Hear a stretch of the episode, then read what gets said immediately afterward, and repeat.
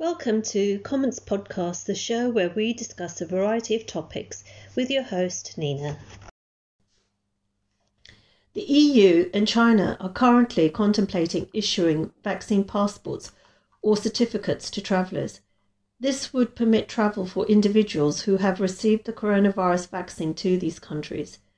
This is the first step towards lifting travel restrictions, and this news is highly welcomed by the travel and aviation sectors.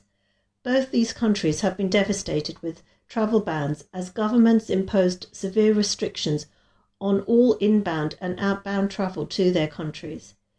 This response was a bid to control the spread of coronavirus and also to prevent new mutant strains transmissions from entering. With the start of a successful coronavirus vaccine program in most countries, the first glimpses of resuming free travel between nations is a real possibility in the not too distant future. However, contention has arisen with the announcement of coronavirus vaccine certificates being issued. Travel restrictions will still apply to those who have not yet received the jab. This may be due to individuals still being on the waiting list for a vaccine in their respective countries. Another group will be those who have made a, a personal decision to refuse to be vaccinated. Unfortunately, the impact of the so called coronavirus passport is divisive.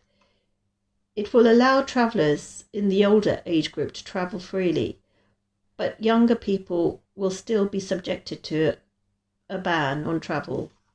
The main reason is attributed to older people being prioritized to receive the vaccine as they are at a higher risk of uh, health complications arising if they contract the coronavirus. There will be a period of waiting before young people qualify to receive the jab. This varies between countries, but many will probably have to wait a few more months before being eligible.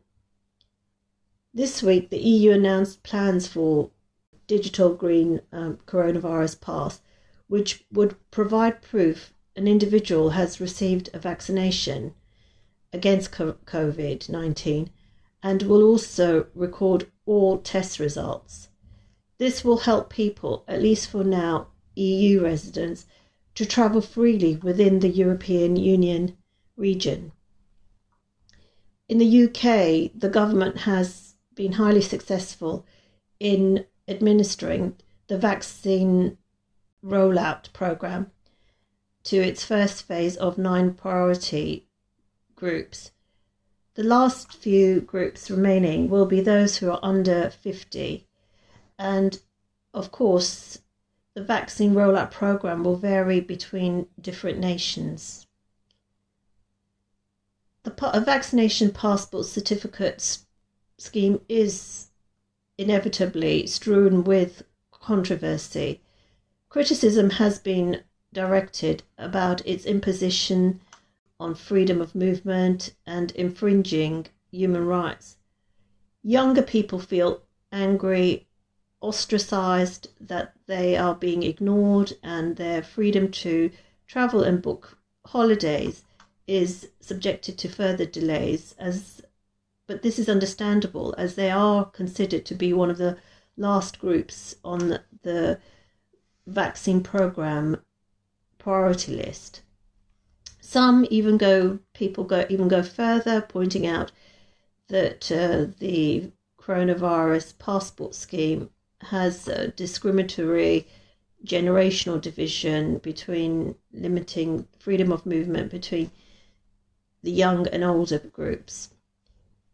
There is an in, another argument that the introduction of the vaccine passport may be extended in the future, limiting access to certain other venues, for example, cinemas, um, certain employment sectors, and may also be used to block access to certain services, for example, housing, especially within the, you know, by private landlords certain public services and in due course may further marginalise some people from wider aspects of society if a vaccine passport is a mandatory requirement for making an application for certain uh, professions. For example, nursing or social care come to mind. However, it is just a matter of patience, really, as younger people will soon be eligible to receive the COVID 19 vaccination as soon as the first priority list groups have been inoculated, at least in the UK. Regardless of which side of the age groups you fall in, the vaccination passport certificate introduction is highly welcomed by the travel and aviation industry. As at last there is a window of hope that companies can see light at the end of the tunnel what has been the worst 12 months, especially for the travel industry. The lowest number of travellers since the 1960s has been recorded. The sectors have also been decimated by the global pandemic, and now at least tour operators, airlines have started to resume taking bookings with the knowledge that certain countries anticipate successfully vaccinating vast swathes of their adult population within the next few months. Bookings for summer holidays have surged in the UK. Most adults aged over 50 are included within the first priority group, which is almost guaranteed to have received their vaccination jab by the end of May, if not earlier. However, the lifting of all travel restrictions is dependent upon individual nation, and travellers still need to check up to date information to and be aware that everything is still subject to change if circumstances alter in the future. Nonetheless, this uncertainty is not impeding many people from booking their holidays. Many of us are pragmatic with decision uh, making to start booking our holidays early, and we are all aware that there is no foolproof guarantee. However, the coronavirus vaccination passport uh, certificate scheme will have a major impact upon opening up the economy for most nations. And also it travel impacts everyone's uh, well-being. For many a holiday is a short period of escapism from reality. Many of us want to travel having experienced months of lockdown you know limited uh, social interaction and confinement to our local areas. A new zest for travel has been fueled by successive lockdowns, and it won't be long when we all will be able to book our summer vacations or our winter ones shortly. Thank you for tuning in to today's episode.